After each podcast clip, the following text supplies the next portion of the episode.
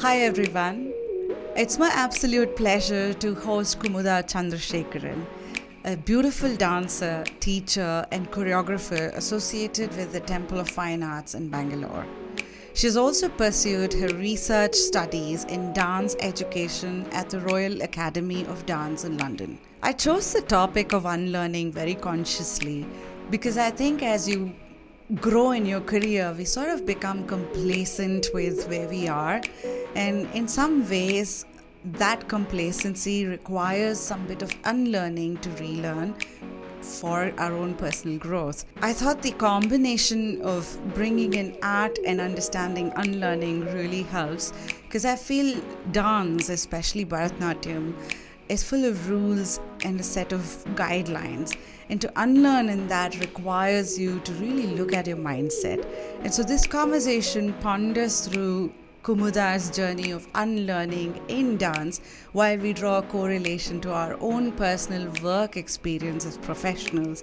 And how do we go through the art of unlearning? What are some of the nuances that we need to take care of when we go through the unlearning process, consciously or unconsciously. One of the key takeaways for me from this conversation with Kumudha has been that unlearning is not necessarily taking out something that doesn't fit anymore. But it's also about new things that you discover about yourself that you have to unlearn. This conversation with Kumudha not only talks about the art of unlearning, but also covers power of vulnerability, community, and self-awareness.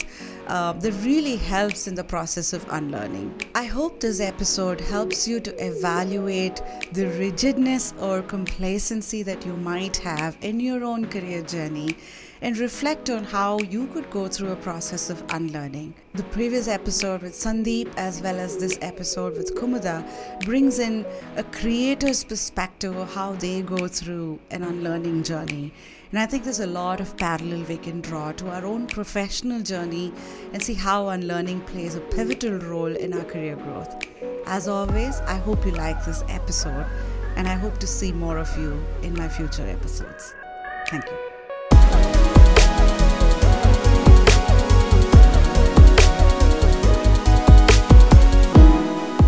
Earlier when I was a kid, my mom used to say, music as well as math, they're a good combination mm. which sort of works not just in terms of connecting the cells together, your neurons together, yeah. but also from a memory perspective because it does. you're allowing the analytical and the logical, uh, the the creative side to sort of play with each other. That's actually what I was gonna say. So it's not like you store it like a hard drive. Mm. It's not that kind of a memory. You mm. have like very associated memory. You mm. you know this like I was saying, I mm. forgot Hamsadhwani, but I remember like 20 songs. Mm. You know, so like the memory is there. So it's very associated, connected. You make like richer connections. And so the memory is like caught like that. So it's not like a standalone, I can't remember dates. I can't even remember my wedding date uh, on my birth date. Like, you know, like when people start wishing, I'm like, shit, my birthday is like around the corner. so, yeah, I have horrible memory for dates. I have horrible memory for where I keep stuff. So all that I completely suck, and that's also I think I mean I'm, I'm I just say oh it's a very artist thing, it's a very artist thing, and I just like get away with it. I can't even use that excuse.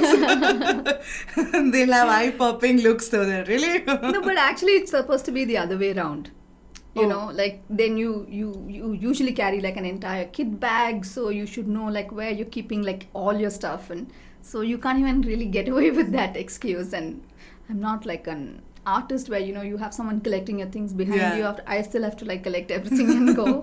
so. Yeah.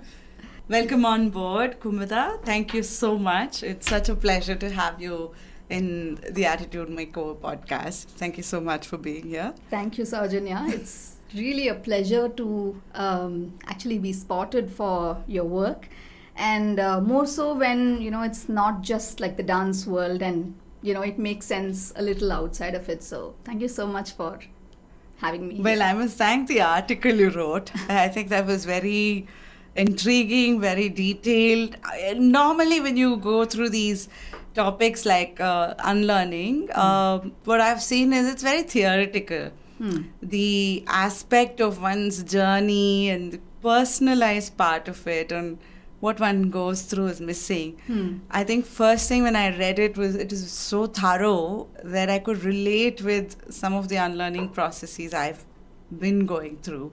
And then when I spoke to you, you brought the human aspect of it as well, Mm. right? Like the questioning and all that stuff. So I think it's about time we actually have it in more detail. So anybody going through that process or thinking of going through that, Hmm.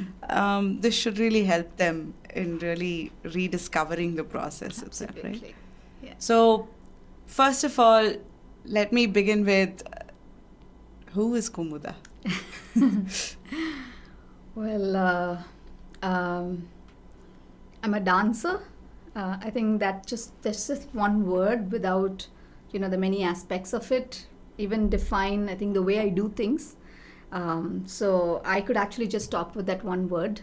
Uh, but um, mm, well, I teach, choreograph, dance. I come from this institution, Temple of Fine Arts, which actually kind of made me the kind of dancer that I am.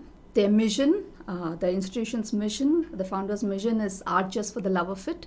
And I think in my entire childhood and like teenage, um, there was really no more, no other purpose to my dancing. So it was just so much fun. It was just, you know, so amazing to like go through those learning years, performing years, growing years. Um, so that forms a lot of my identity as a dancer. Hmm. Uh, I still continue to like teach, choreograph. Uh, much of my active dancing work comes from TFA. Um, I moved to Bangalore and uh, I always knew that whatever I do as a dancer needs to reach a little outside the fraternity, the sphere of dance. Um, I think, you know, it's not necessary for everyone to do that, but for some, it just is a necessary thing. Uh, so then I started working with children using movement, and uh, so I started working with different organizations that thought that movement is essential in learning and growing in the way you shape yourself. Uh, I piloted a project for Spastic Society. Um, I was there with them for like about eight, ten years, building this project uh, for about 200, 300 children. Uh, we actually put up a lovely musical, which is a wonderful memory, uh, a flowering tree. Uh, and I worked with several organizations where I trained their teachers to incorporate movement in their teaching. Um, and, and so the work keeps growing Mm. like that. I also write um, for a bunch of publications uh, on dance, on education, on uh, you know areas of interest really. Uh, well, I recently completed my research at Royal Academy of Dance. I think that's the most recent addition to my resume. Yeah. So, this has been dance uh, has been the major that you've been studying from what, like post 12th or even before that? I hold a postgraduate in computer science. Oh, oh my god, look at this! but well, I just use it to, you know, work with my gadgets. Okay. Uh, yeah, but I did my postgraduate studies in computer science. Okay. Uh, and uh, I did also study uh, inclusion in spastics when I started my work there. So uh, for me, that social aspect of you know using art came from I think that uh, one year of learning. Okay. Uh, in fact, this uh, recent research is my first degree in dance. oh, oh, really? yes. Oh, so, how long have you been learning dance? mm, so, my mother is a dance teacher. Okay. She was one of the first teachers of TFA, the center that I come from. And uh, so I really don't remember. I mean, this is just a very blur. You know, a lot of people ask me this question, and I just don't remember the day I started dancing. Hmm. um, I, you know, so my mother used to just take me along for dance classes, and I'd just sit for like five, six hours through. You know, she'd teach right from basics to like the senior bra- batches, and I would just like sit there and like watch. And I think the learning had learned that because the first day I actually got up to dance in a dance class, I actually knew most of, you know, Wow. what I had to be doing for the next couple of years. So I think the dancing really started really early Mm. and very unconsciously. Uh, but I think I would say serious learning somewhere about 25 i recently completed 25 years of my arangetram Okay. so i would maybe then before that i think it's just like an after school activity so yeah Well, you look very young. I also started very young i think i must have started when i was like 3 or 4 Are you serious? yeah so the sitting and learning with my mom Hmm. and she was very serious about it she was like you know like you're getting there very soon very soon so i actually didn't even think of an option of like not getting up and doing this someday But you enjoy it as well. mm, to be honest not in the beginning Okay. uh, um, I think there was a point, um, you know, there was a point when it really became my thing. It Mm. was a point when I knew I wanted to do this all the time. Uh, I mean, maybe not take only one thing. Like I said, I do diversify with my engagement, but I knew that dance had to be the center of everything that I do. Mm. Uh, that was pretty late. That was not, uh, you know, when I was five or when I was born or anything like that. My teenage years were very difficult. I didn't want to be a dancer. I hated makeup. Uh, so, you know, so we had to perform quite a bit. I think uh, Yeah. at that there was a phase when we used to perform a lot. Uh, so I used to just hate that entire three hours of makeup Yeah. and all of those things. So I was just waiting to get out of that streak. So very honestly, no. Um, I always loved dancing, uh, but like you know, not the very typical trajectory that um, I need a little bit. I mean, of course, mainstream performance Mm. teaching is very much a part of my practice, but it doesn't limit to that. So I would say, like much later, a good eight seven eight years into my learning is when i started becoming serious about About dancing dancing. yeah It's sort of, I can correlate with the makeup that My daughter used to learn Kathak. uh, And I was telling you, know, for Yeah. almost seven years, she was very good as well. hmm. Um, I think you have the chakkars, right? Uh, yes the pirouettes yeah So, and very graceful as well. But I think the makeup is what really was not her cup of tea, and she hated it. Yeah. And every performance, she'd come back and she'd say, "Oh, it's going to take three hours to remove this now," because you have to keep uh, layers of layers. You have to remove them, right? And one fine day, she said, "This is it," but she still does her own choreography. Uh, Um, but she does more Western hmm. but that bit of uh, understanding rhythm, understanding beats, and Hmm. thereby choreographing your Yeah. own music yeah or your own dance form, yeah uh, I still see that in her. So hopefully someday there's still a yeah yeah no it sometimes just comes back so and it's good too i think I, I say this for like even my students i think it's necessary for them to like really engage because they want to yeah yeah you know so can't that's push them. just yeah just Yeah. very yeah, important yeah. yeah. So I want to dive into our core subject for today. Hmm. the whole concept of unlearning how did it really start for you because you had a long journey of learning dance and i think bharatnatyam as it is or i think you're doing more than bharatnatyam as well isn't it first Hmm. of all Hmm. so they all have a process there's there's a method on how you learn it yeah. How you go from one level to another there's a there's a process that's worked for ages. Yeah. How did you sort of bump into unlearning first of all?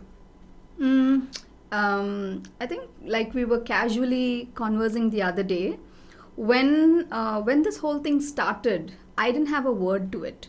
Um, it was just a very bodily sensation, you know, like um, I wouldn't really say discomfort, but like a little bit of a you know some kind of a knot in your stomach and you know you had to do something about it. You have to find out what this is. You have to find out why you're feeling you know like every every day in my practice i i would feel. And that's also like you know typically every 5 years or 7 years of your dancing as you if you if you are a practitioner that has taken this through decades hmm.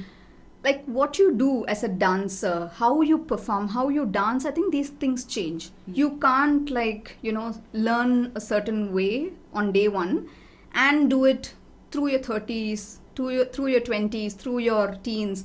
Every like seven years how you do things have to keep changing. So i guess in the earlier years it was very unconscious. Um, you know at some point of time when you know your body tells you um, certain things. You just like listen to it. It's just a very obvious one. Uh, but this this particular uh, phase when i actually gave it a word gave it a form and then like seriously incorporated it into practice into like many activities that i did uh, it literally just started as a bodily sensation. It started as you know like something that i had to like figure out really. Not even change or modify or it's something that i had to figure out. And then slowly it became about i mean i was also crossing uh, you know a stage in my life where i could just dance for dance without you know serious warm up.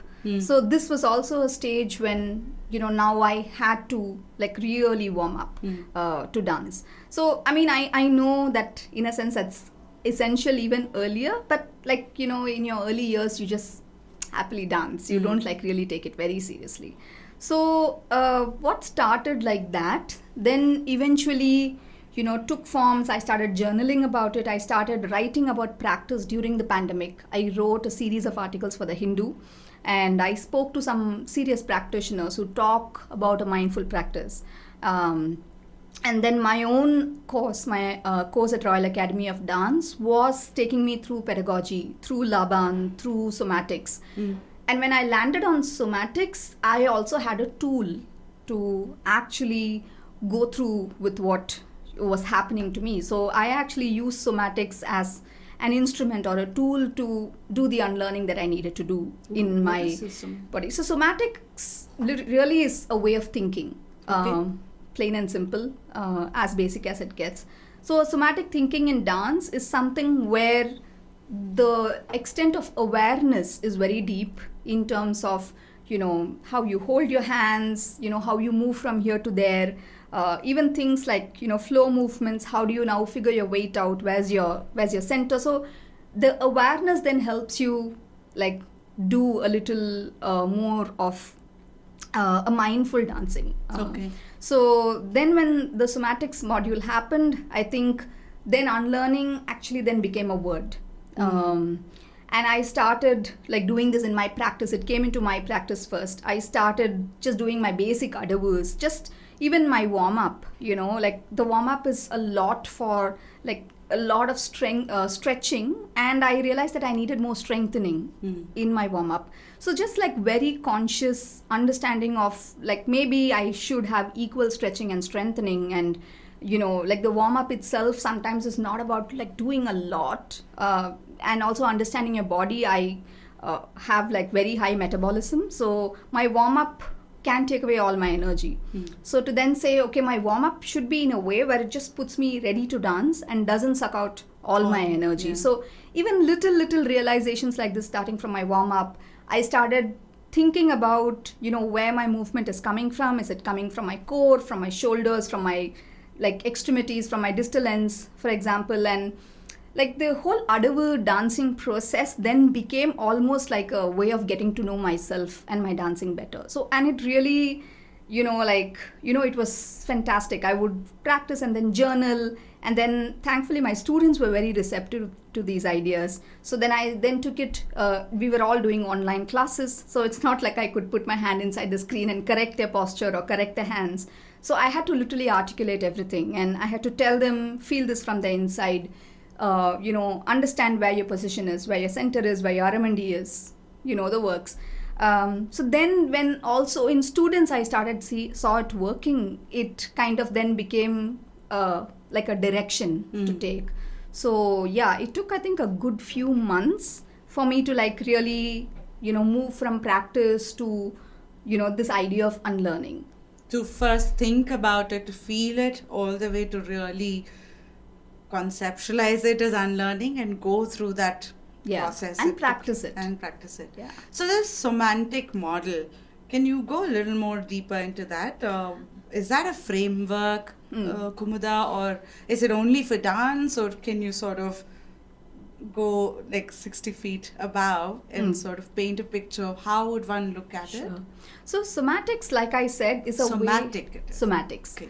Uh, so it's a way of thinking, really. Uh, a very, um, you know, dealing with intrinsic feedback, understanding how your body works. You know, like we all have different lengths uh, with our arms, with with the neck.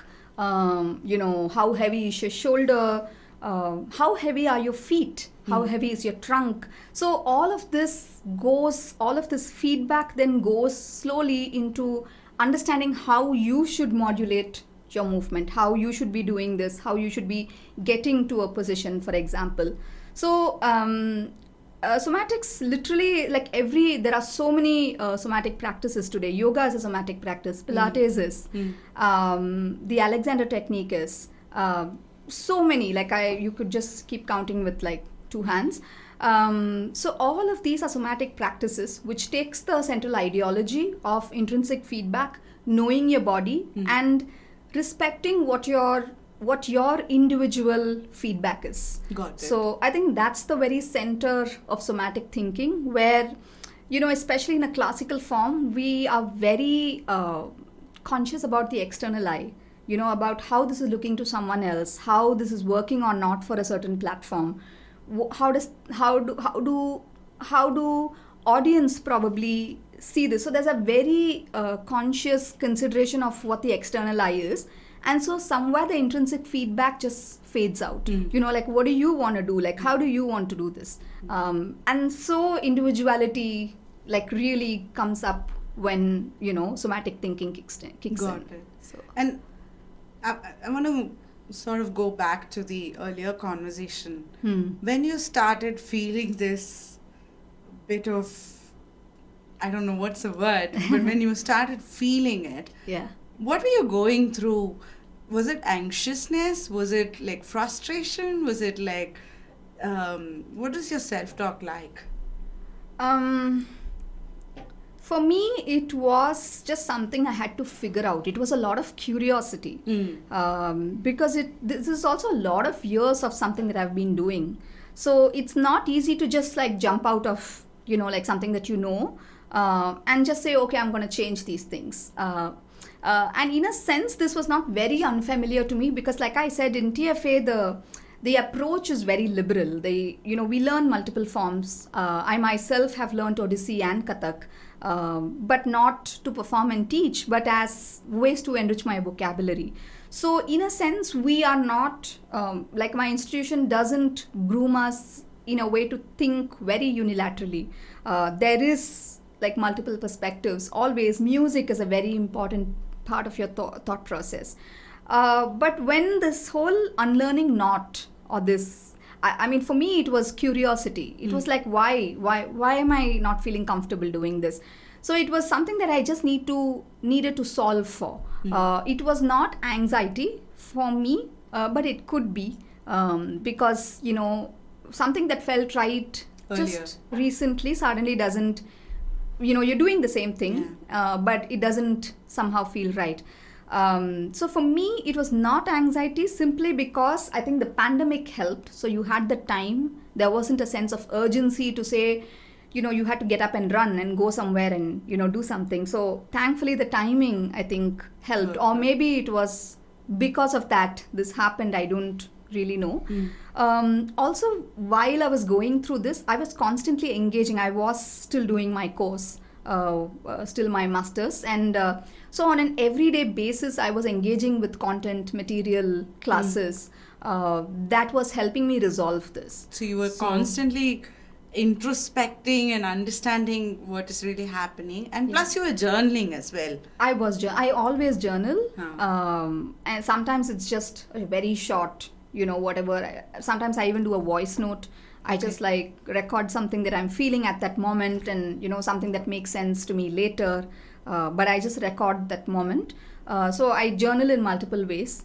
Um, but uh, yeah, I think the anxiety was possibly not there because uh, I was studying. I was, you know, actively uh, finding answers. Maybe not the whatever is the right word or right answer right in the beginning, but I knew I was getting there. I knew I was headed somewhere. So I think then it was more like a curiosity and exploration for me than anxiety or those So- forms.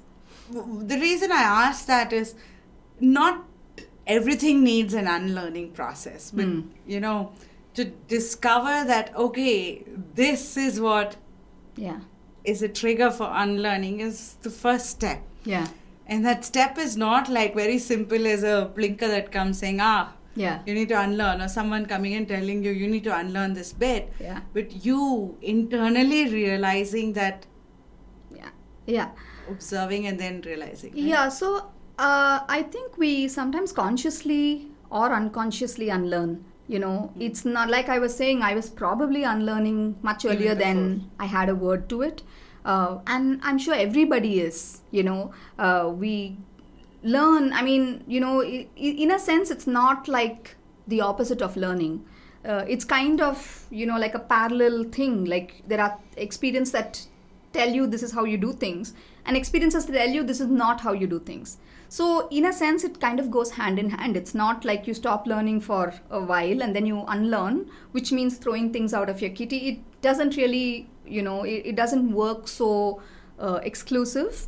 Uh, and I also think that this whole unlearning process. Um, it can be different things like i said it can be conscious it can be unconscious i think the pandemic has been a huge unlearning whether we acknowledged it whether we actually you know said oh this is what happened to me after i unlearned but i'm, I'm sure there are so many people uh, you know some of us talk about it some of us just go through it as a process of change um, you know so i think that way uh, it's it's not something that one person suddenly discovered. I'm I'm sure like hundreds. And I was telling you about this conference that we did on unlearning, and it was amazing, like how much of uh, you know uh, how much people agreed in terms of the topics that were discussed there because we've all gone through this and then you come and say oh, okay like this was that This was what I went Yeah. through. right. It's more a reflective thing because Kind you've gone of. through the process. yeah And I think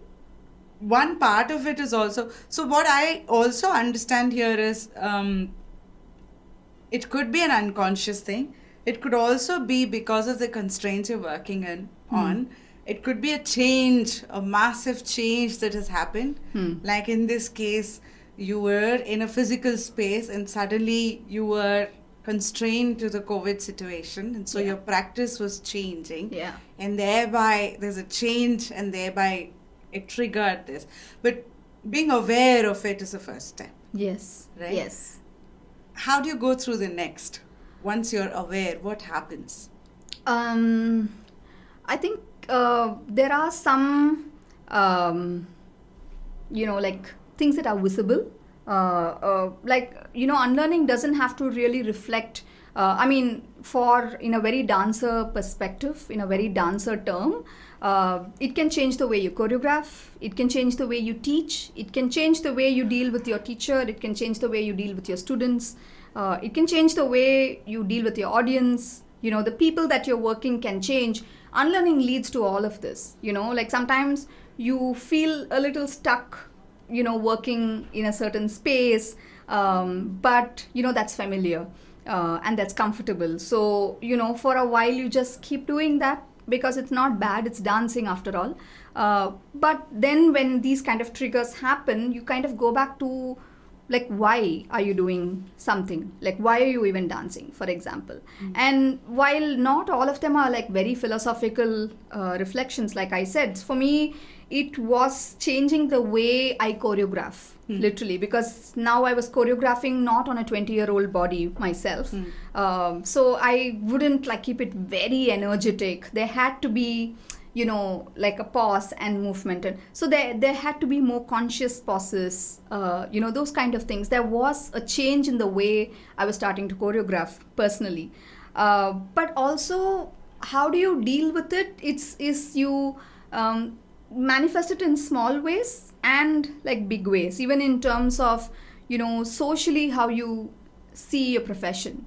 Uh, right? Is it inclusive? Is it uh, accommodating to you know like different um, um, sets of people? Is it di- is it accommodating to diversity? So then you slowly start opening your head up to you know like so many more things that you can look at as a dancer. Like so it starts from just simple movement like how i execute this movement and then like where i transfer my weight you know how i do it how how do i cope up with speed when i something like that. And something like you know like i've actually always overseen these things because i somehow felt like it was never relevant to me as a dancer. Uh, and i think those things change. So you know it can lead to so much. It unravels on its own once you like let it happen. Um, sometimes it's very small. Uh, it's just like one little habit that you need to unlearn. Uh, like possibly just a certain way of doing makeup for instance. You know it can be that that simple or it can be like you said the way you choreograph the way you see another dancer the way you um, embrace another style uh, you know like appreciate a certain form of dance. Look for forms that you never even knew existed for example. So yeah so. But what you're also saying is, it it is not like today suddenly I've got this feeling, and then tomorrow it's like I want to be there.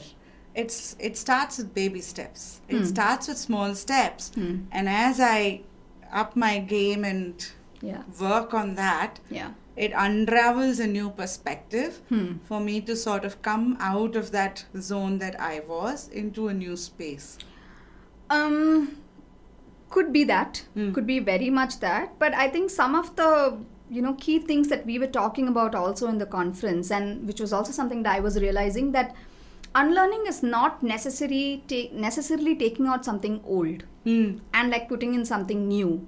Um, for all you know, you unlearn a new habit that is not healthy for you that you formed maybe over the last four five years, right? Um, so you know, so it doesn't necessarily have to be like an old, outdated something that you have to unlearn and throw away. Uh, it could be a new habit that is not working for you. For instance, like I was saying, a certain warm up routine that I had built over the last few years somehow was taking a lot of my energy, and I had to, you know, reconfigure my warm up. Uh, and that was not a very old thing. That was not like a, or for that matter, going to the other extreme, revisiting an old idea that somehow you just never related to and you do now. Um, so it's really not like old to new, but kind of looking at things. Uh, I'm actually reminded of this um, phrase that this uh, lovely scholar Kapila Vatsyayan used to say about creativity. Uh, she used to say it's about, um, I'm just like trying to re- recollect her exact words. Uh, she said, uh, creativity is about making the um, ordinary extraordinary and also the thing that makes extraordinary ordinary. Ordinary. So, you know, for me, unlearning is about also like finding a new in a familiar and finding the familiar in a new. So, it's both ways. It's not like you have to throw out the old and like, you know, bring in the new kind of a thing. Yeah. Got it. And this process Hmm. first starts with when you start Hmm. really discovering this, you probably went through everything, right? From your posture to Yeah. everything, right? I that must have been the most difficult step to Hmm. sort of introspect and say, is it this? Is it this? Is it this? Do you go about listing everything, or how do you go about to then Hmm. come and pivot on? It's probably the posture. It's probably the warm up. I'm going to try only the warm up. Hmm. H- how do you go about that? Is it like listing down everything that you're seeing is I think from my experience, I think it is also very personal. Um, you know, the way a process like this works is also very individual and personal. And in a sense, for a dancer, it's not a very new thing. Um, you know, a dancer has to, you know, um, for want of a better word, really uh, repackage themselves a Rediscover, lot, yeah. rediscover, repackage as Yeah. well. I mean, by repackaging, I'm saying changing. I mean, you rediscover, yes, but always when you rediscover, it's it's not really visible Hmm. uh, what has changed. So it's also necessary sometimes for that to reflect Hmm. in in ways that you do things or actually don't do things.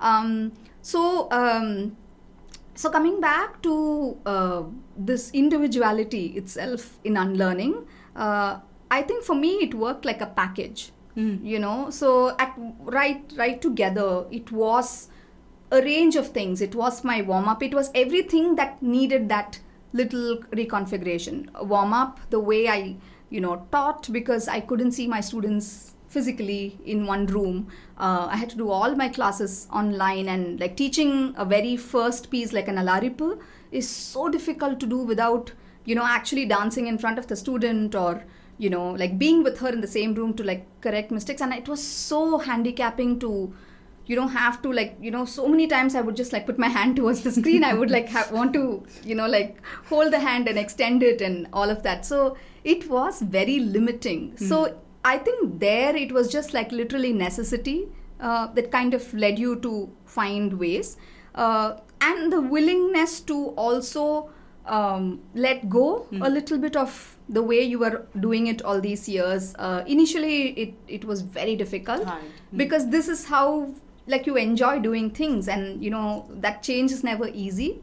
Uh, but I think it comes as a package. Uh, it comes, um, um, and I think. Uh, uh, we were talking about this in a different context. I think also the support uh, system that you have um, you know, where you're talking to other dancers, you hear them going through things like this.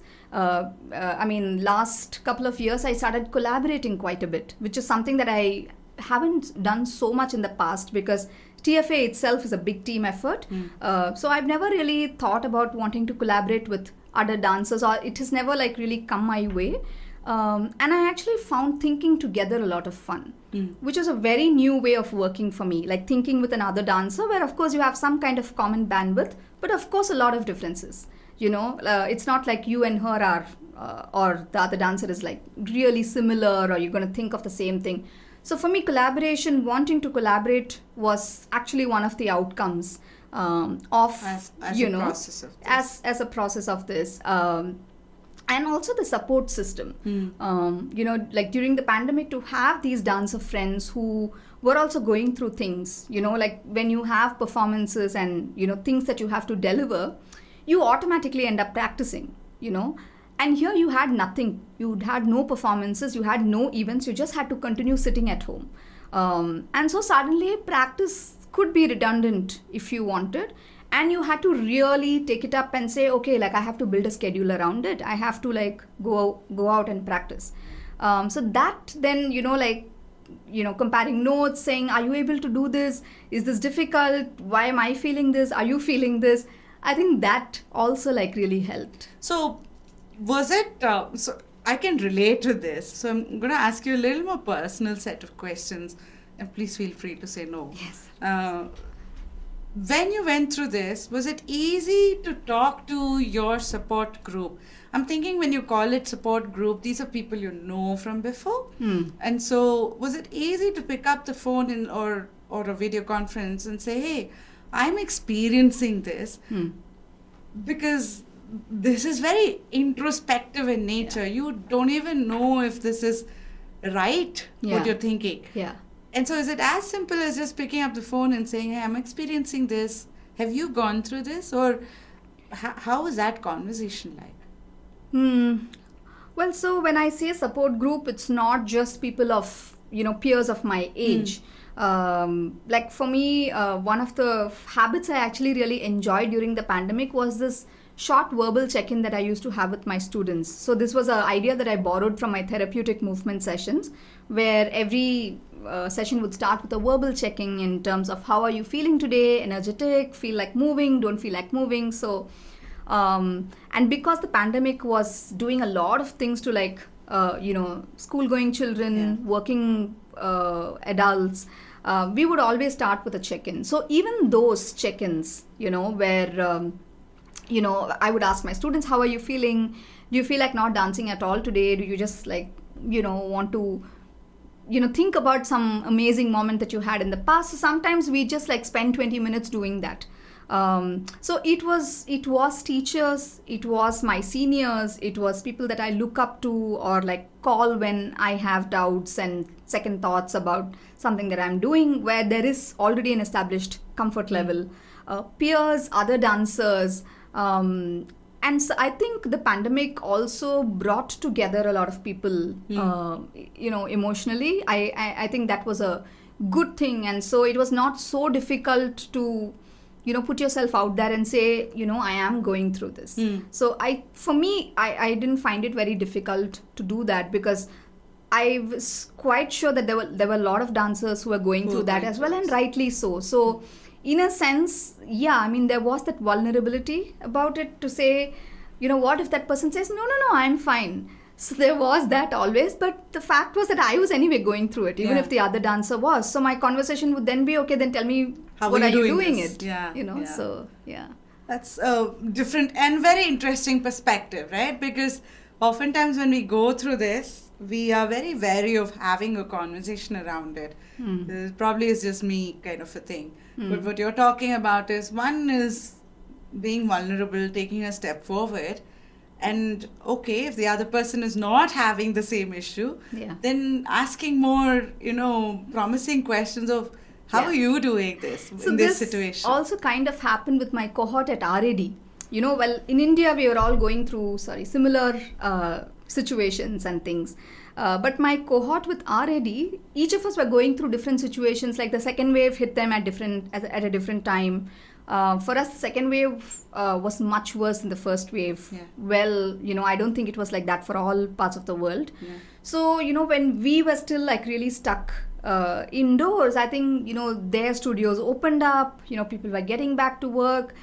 So I'm like, okay, tell me what this feels like, you know, like at least to kind of hope for Prepare, something. Yeah. And uh, they would say, no, no, you know, just uh, stay at it. You know, that there were there was material that sometimes didn't make sense, and then I would just call them and say, okay, you know, why I I, I kind of need a little more survey information on this. So even even in that, my cohort there sometimes came up with, you know, you know, our second wave just got over, so that's why we're moving out.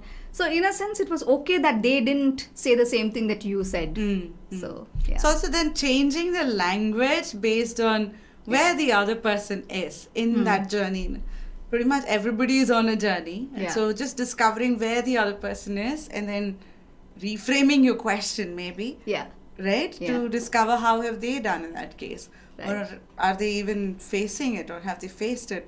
Yeah. Maybe they've not come there itself, right? Absolutely. Or it's it's a much smaller thing for them, Mm. possibly. Mm. You know. So yeah. one one thing that also I thought was important to understand here is we talked about the package. Hmm. This is my current package, and this is how I want to see my package Hmm. as, and then taking these small steps towards that big package. Hmm. When you're on that journey, it's almost like you're learning to walk in some cases, unless you're, you know, you're just doing one habit change or something Yeah. when you're doing a package change, Yeah. it's almost like you're starting to walk or learn to walk Yeah. again. Yeah. You fall. Yeah. Yeah. Yeah. You do. And so, how, how do you sort of create cushioning around this to ensure that uh, is it the support system? Is it more than that? What are some things? Um, it depends on I think what that fall is. Hmm. You know, um, if it is uh, if it's something that you need somebody outside of you to you know like help you, or if it's something that you could just get up and say, oh, okay, this is why I fell, this is what happened. Sometimes it's just been me picking up myself and saying, okay, this is what happened, but it's okay, like move on. Um, and uh, the whole uh, support system, it, it's not also that you go to the same person or the same people all the time, right? Um, sometimes it was talking to this uh, senior uh, colleague or director uh, of an institution who's worked with me. Um, she's not even a dancer. Um, and she would completely bring in that outside perspective in terms of like like for me like how small that problem is you know to just add perspective sometimes that was also necessary. So i would sometimes even talk to non dancers you know people that i find very inspiring uh, have worked with in some way you know have a relationship. So um, each each thing was different. Sometimes it was just talking to my uh, husband um, you know because he has he's a completely different personality than me. Hmm. uh, i'm very dramatic i'm very vocal um, and all of that. And he must have gone through like a much bigger upheaval that day at work. And he would casually just talk about it you know five days later. Hmm. so i'm like this happened and i was talking about you know like you know i would have spoken about something like you know when i wear my this thing you know this thing keeps cutting my feet here or you know something like that. And he would just be listening to it like it's like the most important uh, problem to solve. So it was also sometimes just talking him talking with him and you know kind of getting perspective a little bit. So um but uh, I think um, if you really know where you want to go, uh, and if you don't don't look at it as as something that limits you, but as something that you know like takes you forward, I think you'll find the people that you need to talk to, and you'll find the questions that you need to ask. So yeah, One of the things that we talked about earlier in this context was also Kumudha about these trial and errors. Hmm. And as you're going through these trial and errors, um, how do you prepare your mindset for it's not always going to be great success, yeah, but it Yeah. could just be okay, I tried, yeah, right? yeah. Um, did you have such an experience in this process or Hmm. Hmm. So there have been small unlearning processes where at the end of it I was like, oh, okay, that was actually not necessary. Or you just come back to what you were doing. You know, so that's very much so like like I said earlier, it doesn't always take you to a new space. It potentially takes you to revisit something that you've ignored for a while, you know, or uh, there have been um, like I've wanted to very actively use uh, for a while Laban framework uh, in my teaching. Um, Laban? So Laban is basically a movement framework. Rudolf Laban is a movement scientist, and so I was so thrilled with that module. Uh, I was so thrilled with that framework. I was really enjoying putting that into my vocabulary and my movement and all of that. And I wanted to try this with one set of my students, and it absolutely didn't work. You know, because they were not in that stage. So there are things that you try where you know you want to change something, you try something, it doesn't work, you drop it and you find another. So it's very possible that you know something that you try uh, doesn't go a certain you know long mile or doesn't take you into like a complete new revelation or something. And, and I think that's okay. It still teaches you things that worked and didn't work and i think that's absolutely worth it. And actually that's the point of the whole thing. It's uh, to your earlier point then it was about the curiosity. Yeah. And you're continuing to stay curious because it's about trying new things to figure out yeah yeah. where does this take you? And in a sense it's a very essential part of dancing uh, being a dancer uh, like any engagement in dance for that matter. It's um, you know there is a constant need to do this you know you call it revisiting you call it rethinking you call it reconfigure you can call it so many different things but um, and it's also so necessary like you were asking me uh, you know when we started this uh, interview uh, you've learned this for so many years um, and i think that learning for so many years is very very fundamental to unlearning. Um, if you don't learn there is actually nothing to unlearn um, so in a sense like if there isn't that rich learning that you know deep engagement and you know otherwise there's nothing to reconfigure. So unlearning also happens at a point where your learning needs you know like new perspective new direction. Um, so I, I think it's it's very essential to have that you know like solid trajectory of learning for unlearning to even feel significant um, or to lead you anywhere at all. Yeah. Yeah. Uh, if i were to ask you to go back to before this process if you can sort of paint a picture of what was Kumudha like hmm. and after you've gone through this process paint the picture of how has Kumudha transformed? W- would it be hard? Um, honestly, it's not a dramatic difference. Mm. It's not a difference where, you know, like suddenly, uh, you know, I was probably, I mean, if I had, like, let's say there was a dramatic change, like I changed my style from this to that, or I changed, uh, you know, my work, my way of work, or what I do in my work, maybe those changes would have been very dramatic. Um, but for me, it was more of, uh, you know how i solve a problem um, you know, like a, a, slightly different approach, a little more inclusive approach to solving things uh, that work for me. I think one big outcome for me is also, um, you know, like how what what kind of dynamics you have in a classroom. I think that was a dramatic mm. uh, change uh, in unlearning, both when you are learning and you know when you are uh, teaching. Because in Indian classical dance, there is this very um, uh, valued thing of you know looking at something and you know doing an exact uh, you know a fantastic uh, uh reproduction a re- replica of it. And there's a lot of value to it because then you also you know pass on a certain lineage and all of those things.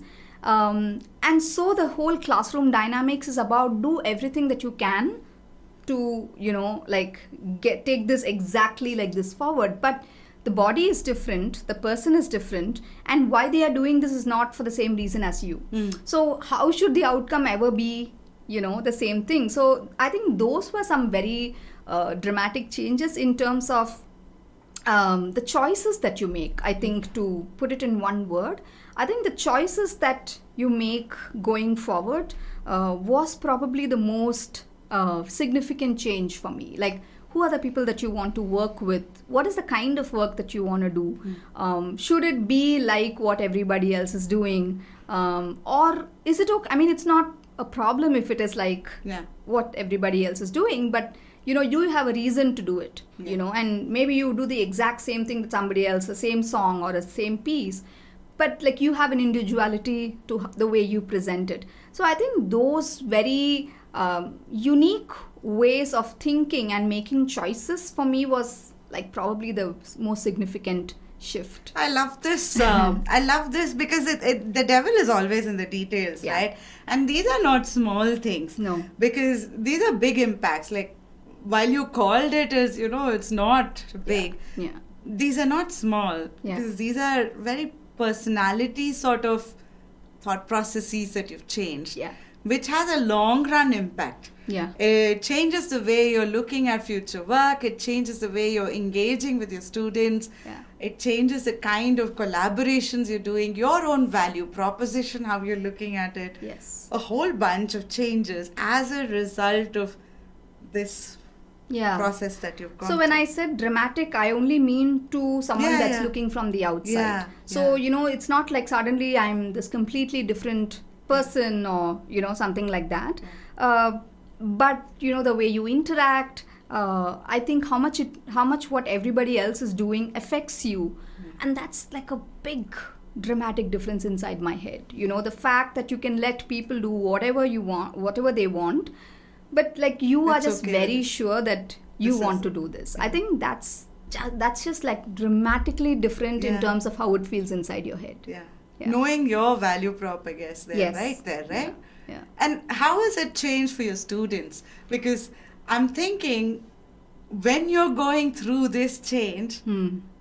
and you're interacting with your students, you're not limiting this to yourself. Yeah. At least interacting with you, I don't think you're the kind who limits it to yourself. Yeah. Which means you've been paying it forward as well. Yeah. How has this changed for your students?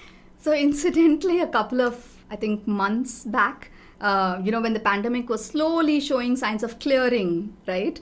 Uh, because through the pandemic, I was being extremely understanding with my students, and I was kind of saying, it's okay, you know, you don't feel like dancing, that's fine, you know, because the students were going through a lot yeah. uh, through in their work, in their school, in their homes. Um, so I would be like extremely understanding, but uh, at some point of time, you know, just this whole unlearning itself kind of uh, highlights what you cannot change about yourself which is like now i'm not someone who is like just this leaning shoulder and a you know therapist kind of a person. Your teacher is not that. I'm here to make you a good dancer right? And whatever it takes to do that i will do it. And if that means like being a little hard uh, you know maybe you relaxed it for a while and i'm like okay now this is back mm-hmm. you know um, i'm not here to like listen to all your difficulties yes i will on a regular basis but you know to then say okay my job is this my mm. job is to make you a good dancer and if that means that i put you in a you know a little bit of a grill or a you know a, you know a difficult phase then I have to do that. So I'm now not going to become because I was talking about agency and you know intrinsic feedback and a lot of these ideologies. That doesn't then change how you have to make sure that this particular posture has to be held. Hmm. You know that doesn't change, but it does change for what is the length of the arm, hmm. for example. Hmm. So it's very clear where you have to make that change and where you should not make that change. So does it then need them to not practice as much as you know they uh, are expected to no so that part of it at that point of time i was like all right the pandemic chill is done. And like now really let's get back to action. And this is also something that i told myself. Uh, you know that now you needed to for want of a better word will not run rush back to action or anything but even as i was studying like even as i was doing my research my constant uh, one of these very inspiring scholars and dancers told me put a post-it on a computer says what is what is in this for me? You know because i am not um, i'm not teaching in the western world. Uh, i don't i mean i have some minimal ballet exposure but i'm not a ballet dancer so a lot of even somatics and you know the laban framework and all those you'll find a lot of research work for those forms you know for western forms of dance and hardly any for the indian uh, like for what does this mean to bharatanatyam for instance? So for me that one post-it saying what's in this for me? Like how do i bring this into my practice? And and if it doesn't make sense then that's not the direction of my final research. So and i had to have a tool and i had to have a concept. It can't just be like a you know a philosophical concept my research work. It had to translate to so then how can i change my practice or better my practice for example. So i think some sometimes you also need to know what to hold on to and unlearning is a very important part of it. Uh, And how? Sorry, sorry. Go ahead. yeah so that's the thing so in a sense you need to unlearn to also understand what's integrally you what is integrally your form um, and you can't let go of that because then you know you change identity you you know it takes another form that's you know sometimes unidentifiable Yeah. yeah Uh, how did this really change the future aspect of how you look at your role in the Indian dance space? Um, whether it is with your choreo- choreography, whether it is with your own dance, um, as well as your future with the students. Has that changed dramatically? Um, well, it has changed. Um, and in some ways, it is a choice of what is the kind of new learning that I want to do now. I think that was a very important choice um, to make out of all the unlearning that I did. There were certain things that I, at some point of time, thought was not necessary for my learning. And uh, somehow at this point of time, I felt like you know no I, I kind of need to have that as part of my learning itself i need to go and seek that out Can you give me Um, an example? uh, like for example i, I started uh, a new mentorship uh, recently for uh, a very specific um, section of bharatanatyam learning uh, uh, i'm not getting into the details because that could be a conversation on its own but a certain um, style of doing abhinaya um, which is a little more conversational which is not um, you know it doesn't use a lot of you know too much of the gesture. It's very conversational. It's very matter of fact which is something that you know it, it's not it's not completely new to me but it's not something that's like my element so to kind of then also bring that into you know like as one of the things that i could easily do i think that was one of it and um, um, um, just going back to your question again So, how has it changed for you uh, and for your own future hmm. and also for your students? And Yeah, so- for the dance form that you're teaching here.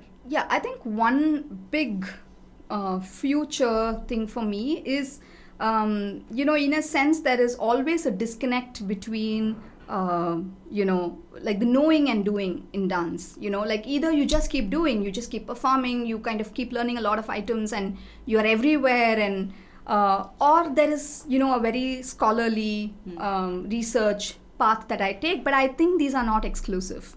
Uh, I mean, it is to different extents in different dancers, but I think at some point of time, everybody does a certain amount of research, everybody does a certain amount of reading, and uh, just this notion where you know it's okay to not know. It's okay to not decide. It's okay to not choose. Just keep doing this and it will all be okay is now not acceptable for me.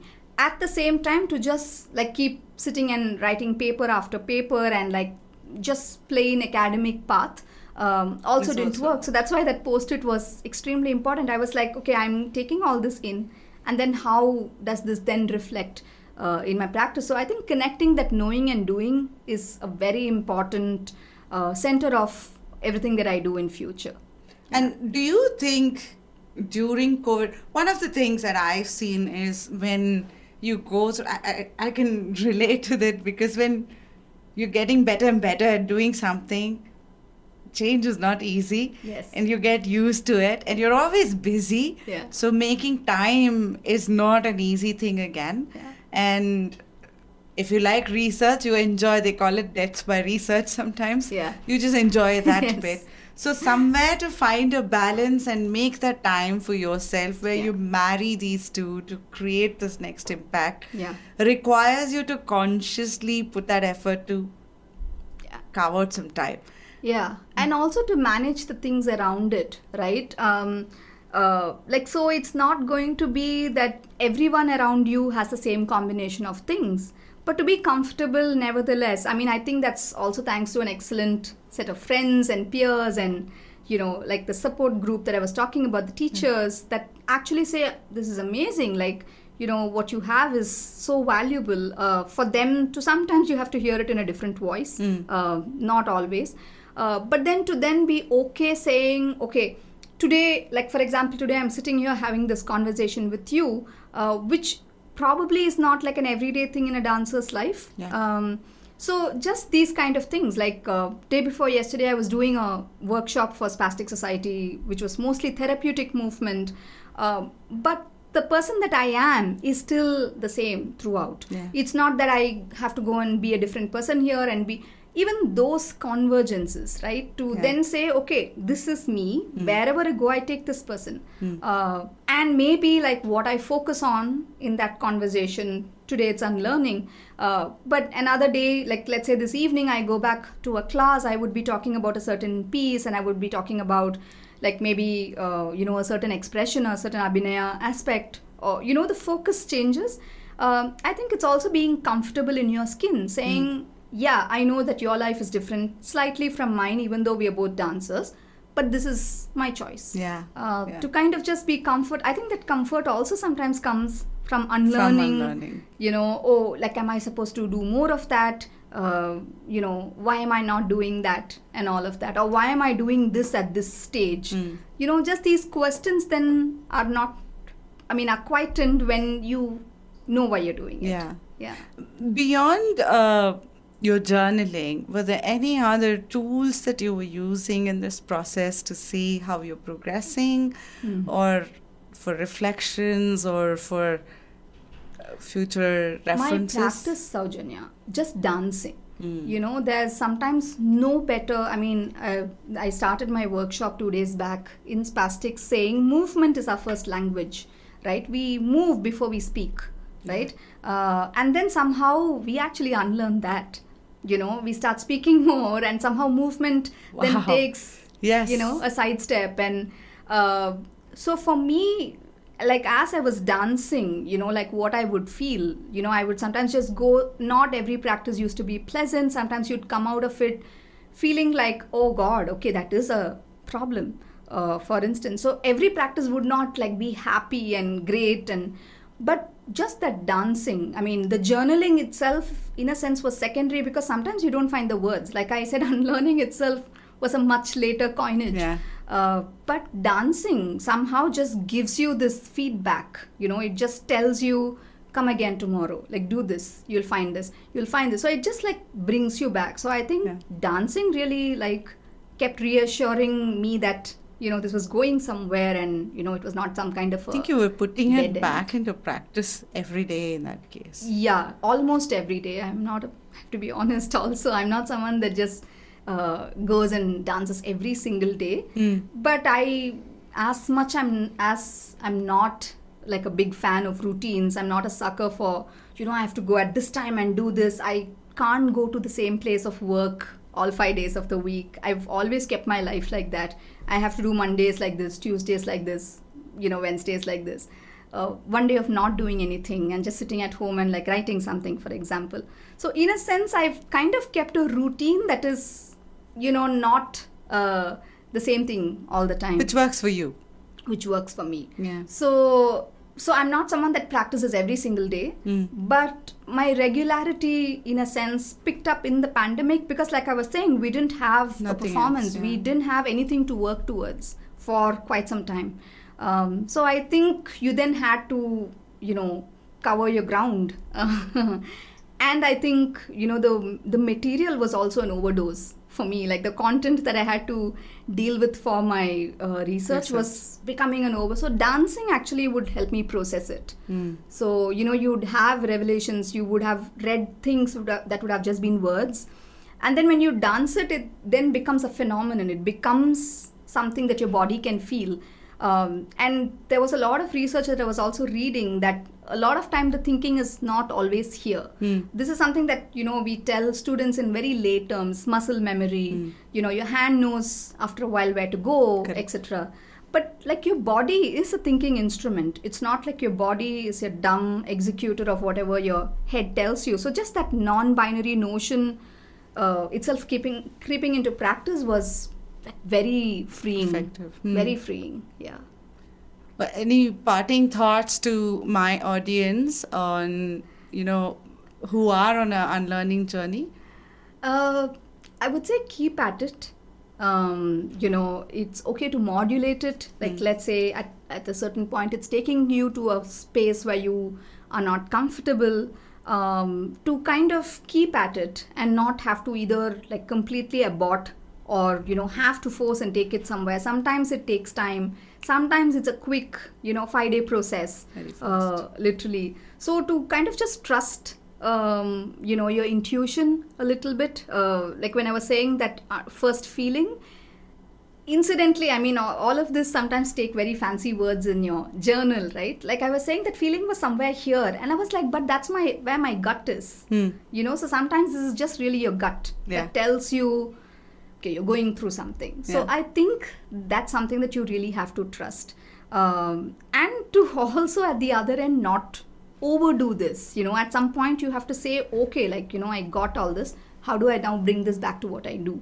So or you know how do i change what i do? Or how do i you know better what i do? So i think there is really a balance, Balance. that one needs to strike. Um, sometimes it happens naturally. Sometimes i think we have to consciously intervene Put and in bring it in so Well, Kumudha, thank you so much. Thank you so much for this time. I know you drove quite a distance to be in the studio, but thank you so much. Uh, thank you. complete justice to this topic. thank no, you. I'm actually so thankful to you. Like I said, uh, to speak to a completely non-dance uh, world about something that uh, a dancer went through as a kid. You know, I would always keep saying, "What changes if I choreograph a tilana or not?" Yeah. You know, like how does it make a difference for a non-dance crowd? So I and I think that way this is a very exciting thing for me Yeah. to just completely be spotted because you were just so interested in the idea Yeah. of unlearning. So no, because I, I, I so think I would highly recommend, I'll put the link as well in the YouTube uh, when we go live.